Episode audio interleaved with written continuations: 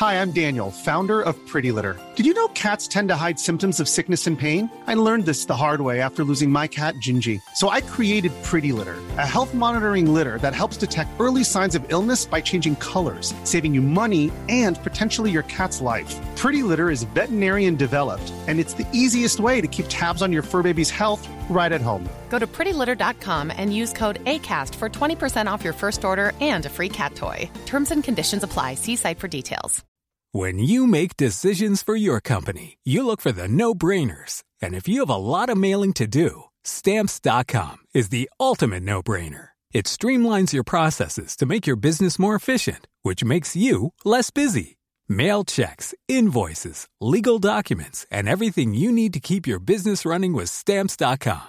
Seamlessly connect with every major marketplace and shopping cart. Schedule package pickups and see your cheapest and fastest shipping options from different carriers. With rates up to 89% off USPS and UPS rates. And with the Stamps.com mobile app, you can take care of mailing and shipping wherever you are. Make the same no brainer decision as over 1 million other businesses with Stamps.com. Sign up with Code PROGRAM for a four week trial, plus free postage and a free digital scale. No long term commitments or contracts. That's Stamps.com. Code PROGRAM. Hi guys, Sam Willis here. Now, before we get started, I wanted to tell you about a new competition we're running to win a signed copy of one of our series books. We've got books on World War II, the Romans, the Tudors, and the Vikings. We know there are many, many thousands of you out there listening to our podcasts, and we want you to tell us on social media what you're doing and where you are whilst listening. We want to see all the beautiful places or ordinary jobs or wacky things you're doing whilst listening. Either send a photo or just describe where you are and what you're doing, and we'll draw a random winner. But remember, to qualify for the competition, you have to tag us in your post and add our webpage, historiesoftheunexpected.com. Whether it's Facebook or Twitter or Instagram, but if you do let your followers know that you're listening to us and enjoying it, we'll enter you into our competition for a signed book. Thanks, everyone, and good luck.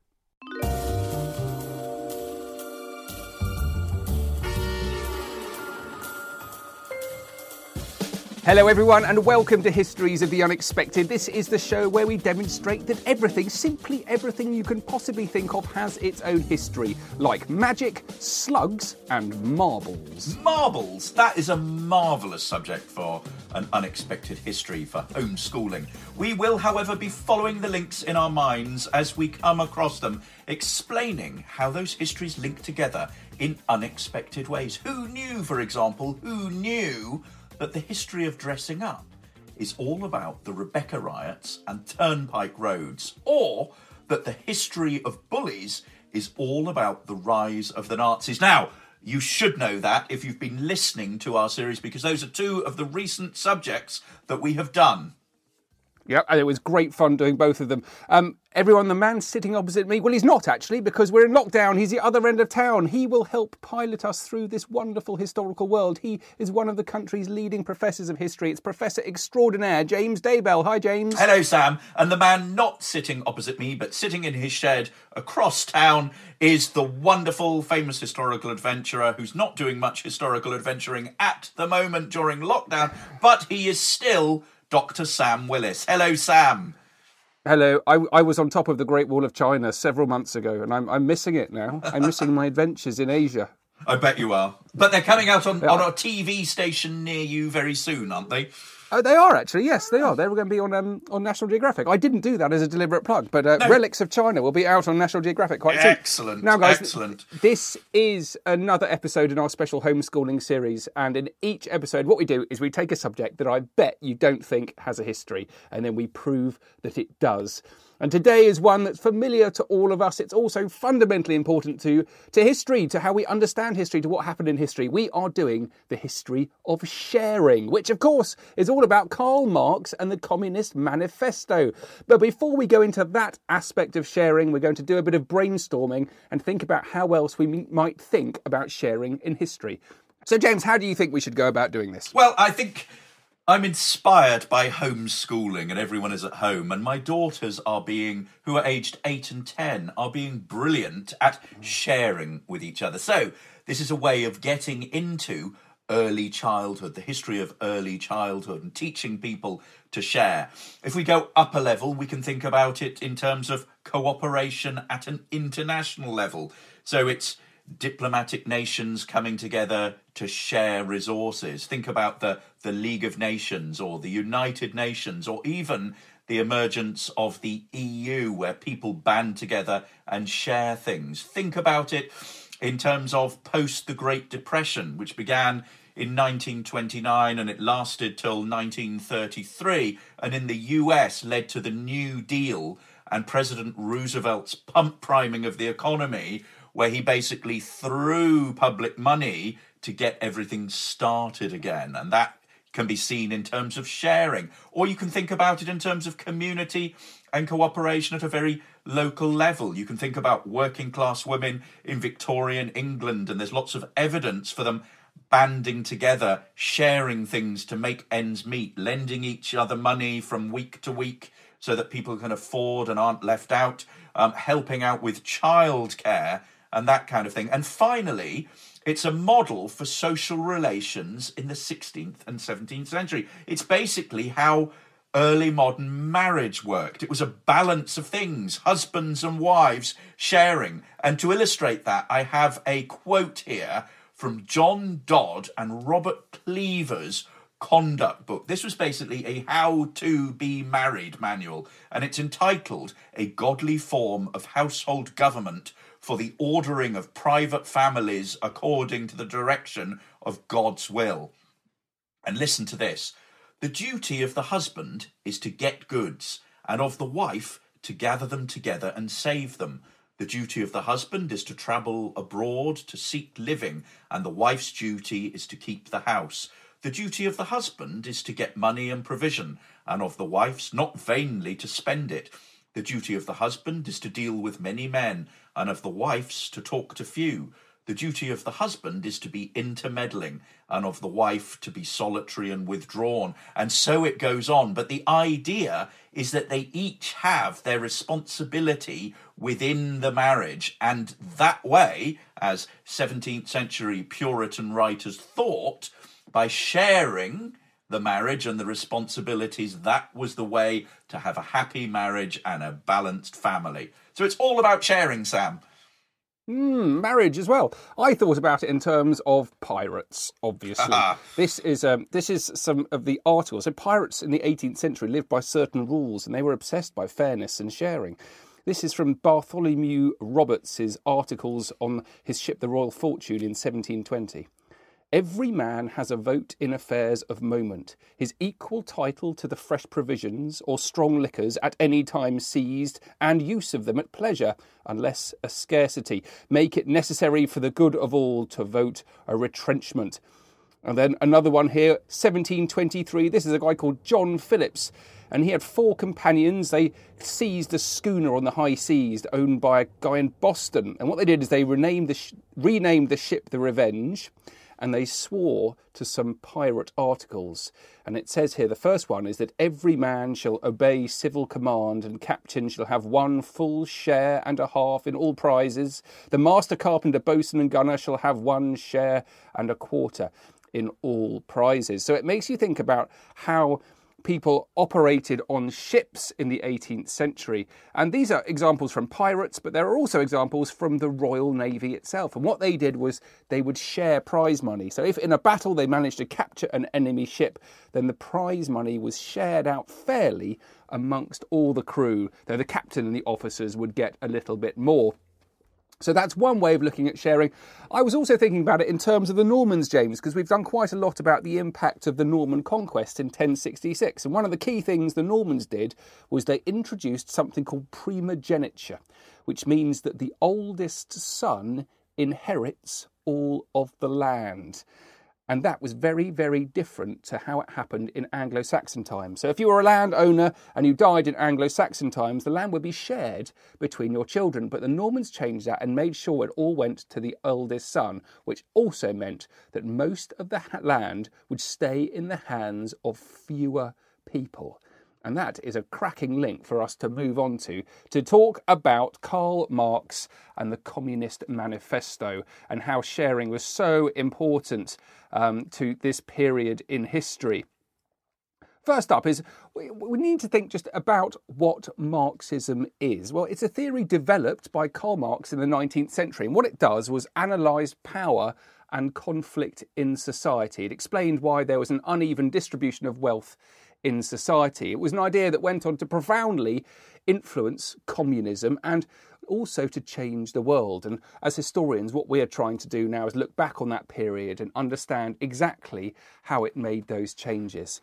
And a key idea behind Marx's beliefs was a slogan that was popularized in a letter which he wrote to the Social Democratic Workers' Party of Germany, which is a socialist party in Germany. He wrote it in 1875. And he wrote this at the end from each according to his ability, to each according to his needs. So the principle refers to free access to and distribution of goods, capital, and services. Listen to it again. From each according to his ability, to each according to his needs. What he's saying is that if you have a skill or ability, then you provide that skill in society. And if you have a need, then that need is provided for. In the Marxist view of the world, this arrangement was possible because he believed there would be a huge abundance of goods and services that would develop in a system under his model that there would be enough to satisfy everyone's needs. Now, I'm just going to read the full quote in this letter to give it to you in context. In a higher phase of communist society, after the enslaving subordination of the individual to the division of labour, and therewith also the antithesis between mental and physical labour has vanished, after labour has become not only a means of life, but life's prime want, after the productive forces have also increased with the all round development of the individual, and all the springs of cooperative wealth flow more abundantly, only then can the narrow horizon of bourgeois right be crossed in its entirety and society inscribe on its banners from each according to his ability to each according to his needs? Now, just before we move on and James explains a bit more in depth here, I want to just explain a little bit about Karl Marx's theory of history because this is fundamental to it. First of all, he believed that um, there was a stage called primitive communism. So, in the Stone Age, all people were equal and they shared work according to their talents. This then changed in the Middle Ages with feudalism. We've done a podcast on feudalism. We called it The History of Presence. Now, at this period, what happens is the majority of people were peasants, but they were exploited for their labour by their lords. The next stage is capitalism. And this is all to do with the growth of trade and industry, the Industrial Revolution, and it means that there's a rich class of business owners. Capitalists is what Marx called them. And he believed that they paid their workers only a small fraction of the money made from the labour, and they made a huge amount of money. Now, after this, he believed of communism. He meant that the exploitation of the workers under capitalism would lead them to rise up against the capitalists in a revolution. And after this revolution, there would become a state of equality in which there would be no classes and all property would be owned by the whole of society. So there you are. That was Marx's Marx's views on it. James is now going to tell us about his Communist Manifesto. I am, and I have uh, for a long time. I have been very interested in Karl Marx, and it dates back to when I first visited the old British Library when the British Library was in the British Museum, and I went in there. It's a wonderful rotunda building, so it's a huge dome, and I sat down at a desk and was working away and calling up books and then as I left, I realised that there was a little nameplate on it. And I had been working that very day in the desk that Karl Marx wrote many of his famous works, one of which I'm going to tell you about now, which is the Communist Manifesto, also originally known as the Manifesto of the Communist Party. And this is a political document first written in 1848 by the German philosopher Karl Marx and his friend and collaborator Friedrich Engels. The two of them worked together for a long time and shared many of their ideas. Now, it was first commissioned by the Communist League and originally published in London just as the revolutions of 1848 began to erupt. And these were revolutions that took place in many of the capitals throughout Europe, but importantly, not in London. The British, for one reason or another, had always done just enough to dampen the flames of social unrest that prevented a revolution from taking place there. The ideas after 1848 were developed after the 1871 revolution in Paris and were translated into a range of different languages German, Russian, English, Polish, and Italian. And the manifesto was later recognized as one of the world's most influential and important political documents.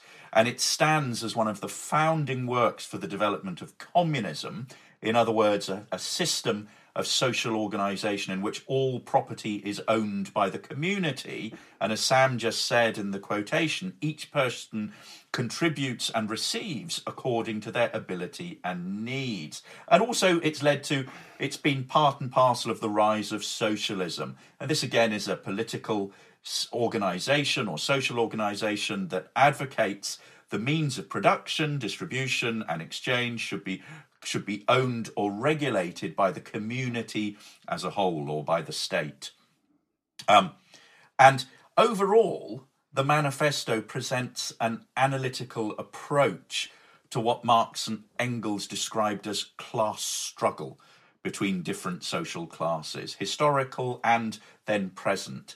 And the class conflicts, they argue, were contained within capitalism and the capitalist modes of production. Now, capitalism is basically a social system, political and economic system in which a country's trade and industry are controlled by private firms for profit rather than, as in communism and socialist systems, than by the state. And what the what is at the center of this is that there is conflict inherent in the way in which things are organized. And I'm going to unpack that for you.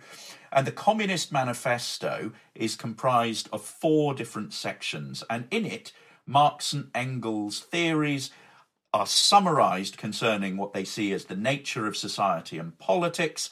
And their argument is that the history of all hitherto existing society is the history of class conflicts. And at the end, they argue for a forcible overthrow of all existing social conditions. Now, I'm going to go through this in detail. Some of the ideas are quite complex, but I will put them in as simple form as possible. And I want to start with the introduction to the manifesto. And it's here that we start with Marx and Engels pointing out that European powers have identified communism as a, as a threat but also it talks about the power of communism to change the way in which things worked. And according to Marx and Engels, the communist movement required a manifesto, which is what they were giving it. It starts A spectre is haunting Europe, the spectre of communism. All the powers of old Europe have entered into a holy alliance to exorcise this spectre. Pope and Tsar, Metternich and Guizot, so we're talking about political leaders here, French radicals and German police spies. To end this, communists of various nationalities have assembled in London and sketched the following manifesto to be published in English, French, German, Italian, Flemish, and Danish languages. It then moves on in part one to talk about the bourgeois and proletarians. And it starts with the quotation that all history of all hitherto existing society is the history of class struggles. And what I want to do here is pick up on some of the stuff that Sam was talking about earlier on to give you the nuts and bolts of Marx's view of how society worked and evolved across history. Now, this view of history is known as historical materialism. In other words, it's a sort of materialist conception of history. And this may sound complex, but basically, at the heart of it lies the very simple idea that what makes things change in history is the struggle to provide for physiological and material needs. And at its most basic, we're talking here about the need for food and shelter. And if you think about very primitive societies and how that then ends up in more complex industrial societies, it's still the same thing that motivates individuals. It is that need to basically provide for themselves. And Marx argues that the fulfillment of these needs is never completed. Uh, he writes, the satisfaction of the first need leads to new needs. And he identifies the ways in which human needs are met as the most important influence on human history. So, this effectively is what propels things to change and go forward. The next thing that you need to understand is that he argues that it's the economic structure of society that forms the base upon which all other aspects of society rested. So, the way in which the economy is organized is central. And the way in which he thinks about that is that what you have is different elements. Now, first, the most important of these are the forces of production. These are tools, technologies, raw materials. These forces of production are then combined with human labour power and are transformed into goods to meet human needs. So, what we have then is this interaction between raw materials and human labour that creates relations of production between people, and these relations, he argues, rest on cooperation or subordination. So, there, at a very sort of basic level, we're talking about the fundamental economic structure of society. We then move on to something called the superstructure. And there's a very fundamental distinction between the basic economic structure of a society that de- are determined by the conditions under which wealth is produced in that society and the superstructure. And the superstructure is basically laws, institutions, government, the press, literature. You could fit education and schools in there. And for Marx, the rest of society, the superstructure, is tied to the economic base.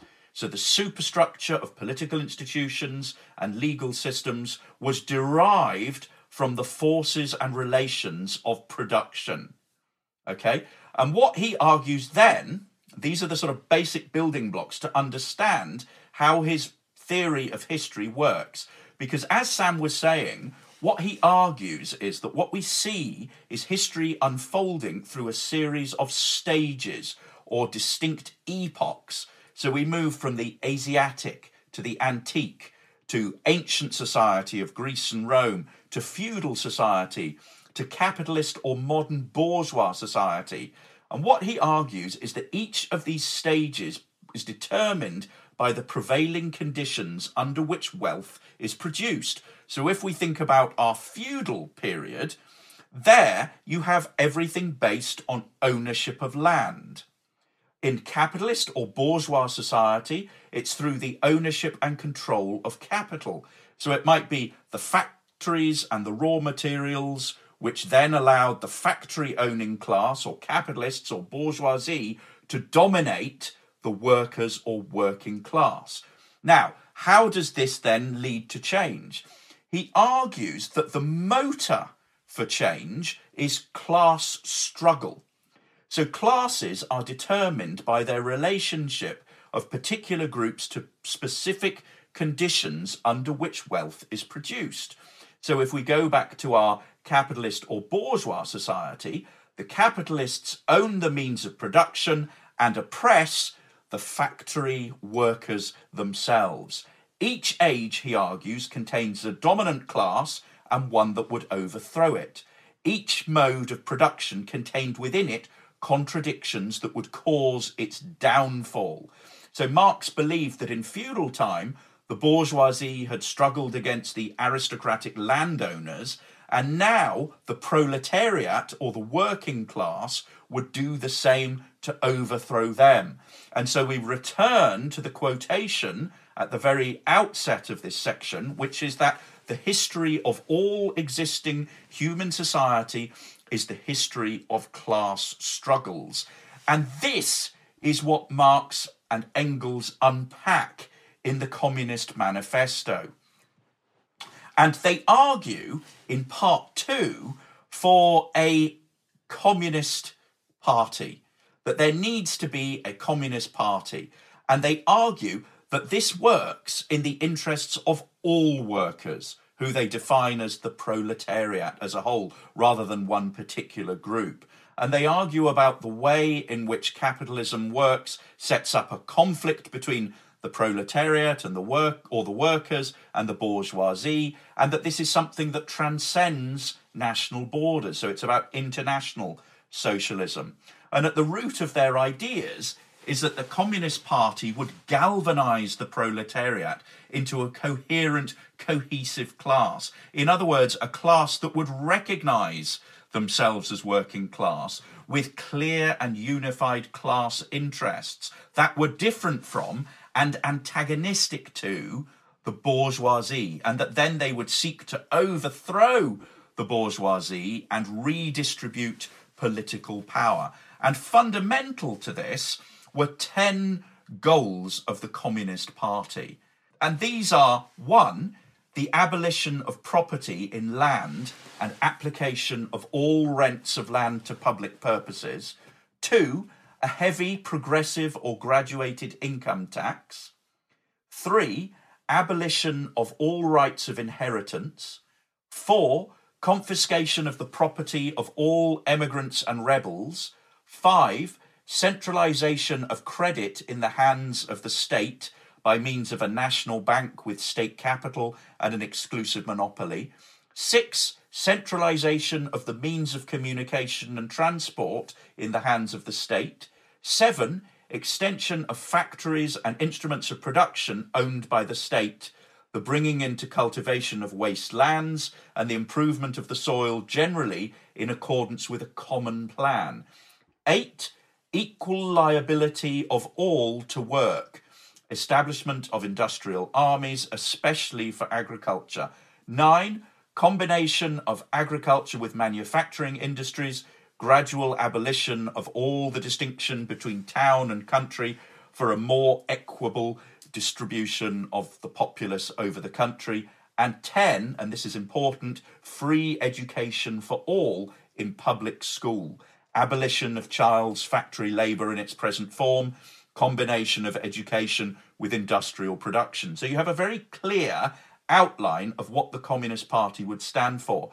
Part three, I'm going to skip over because it is a fairly detailed critique against different models of the bourgeoisie, but the final section is important because this is entitled Position of the Communists in Relation to the Various Existing Opposition Parties. And what they do here, they end by a, with a call for the proletariat or working class to come together. And I quote, the communists disdain to conceal their views and aims. They openly declare that their ends can be attained only by the forcible overthrow of all existing social conditions. Let the ruling classes tremble at a communistic revolution. The proletarians have nothing to lose but their chains. They have a world to win. Working men of all countries unite. Now, it's worth thinking about the impact of Marxism and, and, its views, and that's one of the key things that as historians we need to think about. Something important to realise is that in some areas in his writings, in his manifesto, he was clear, and in other areas he was vague and inconsistent. And what that means is there's become it became very influential in a variety of different takes on essentially the same idea. The first impact of Marxism was felt really in continental Europe by the late 19th century, and you have major socialist parties setting themselves up who are committed to Marxism. Um, parties like the Social Democratic Party of Germany or the French Socialist Party, those are two of the most important ones. But then a very clear division appears, and it's a division between those socialists who believe, um, as Marx believed, that violent revolution was inevitable, and those who argued that socialism could be achieved by evolution, and there was a certain democratic process involved as well. But both groups cited Marx as their authority. An example of one of the groups who believed revolution was inevitable were uh, the Russians, the the communists who um, led Russia into a revolution in 1917, which lead which saw uh, Vladimir Lenin take control. So essentially, you have Marxism being split. And those who are more democratic in their views slightly move away from Marxism, um, while the others are intent on revolution. And it's chiefly under the communists, those who believed in revolution, that Marxism really spreads around the world. But the pure classless lines that Marx envisaged never actually really appeared. Um, the most obvious examples here are that the Soviet, USSR, the Chinese, and various other communist states were most only partly structured along the lines of the classless lines that Marx had in mind. And very powerful leaders like Lenin or Stalin in Russia or Mao Zedong in China really stretched his ideas um, to make sure that their own ideas fit and that they could defend their own behaviour according to Marx's ideas. At the same time, capitalism doesn't quite work out as Marx believed that it would. There was an evolution of varied forms of welfare capitalism. So, capitalists looking after the people that were working uh, for those capitalist businesses, improved conditions of workers in industrial societies. And at the same time, several communist states which set up then failed, or they survived and they proved to be dysfunctional. And that survival and the, the evident dysfunction of those big communist states has um, quite clearly discredited many Marxist ideas.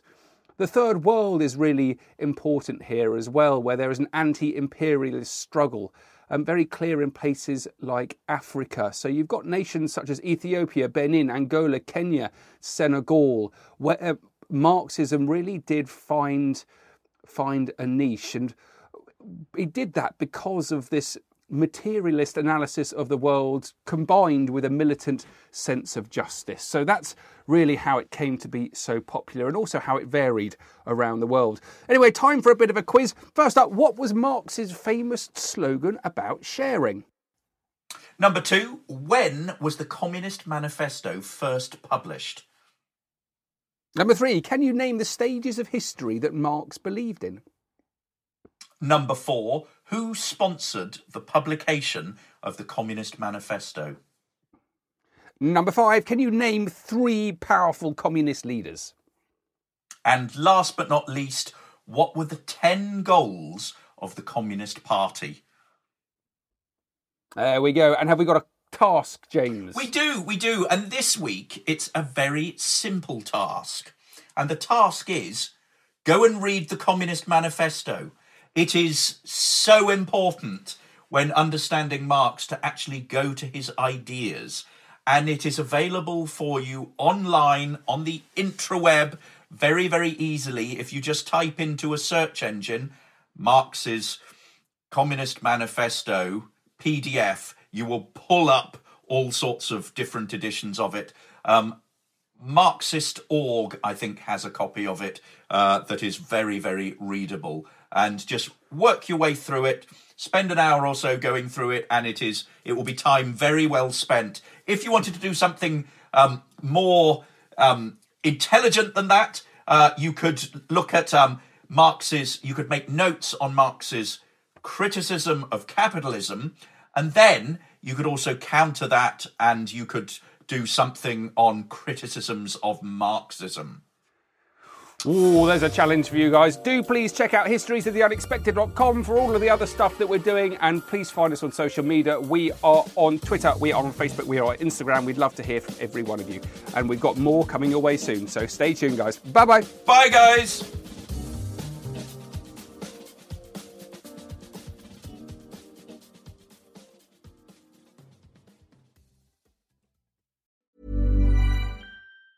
AdWanted UK is the provider of single source media data for agencies, media owners, brands, and academic institutions.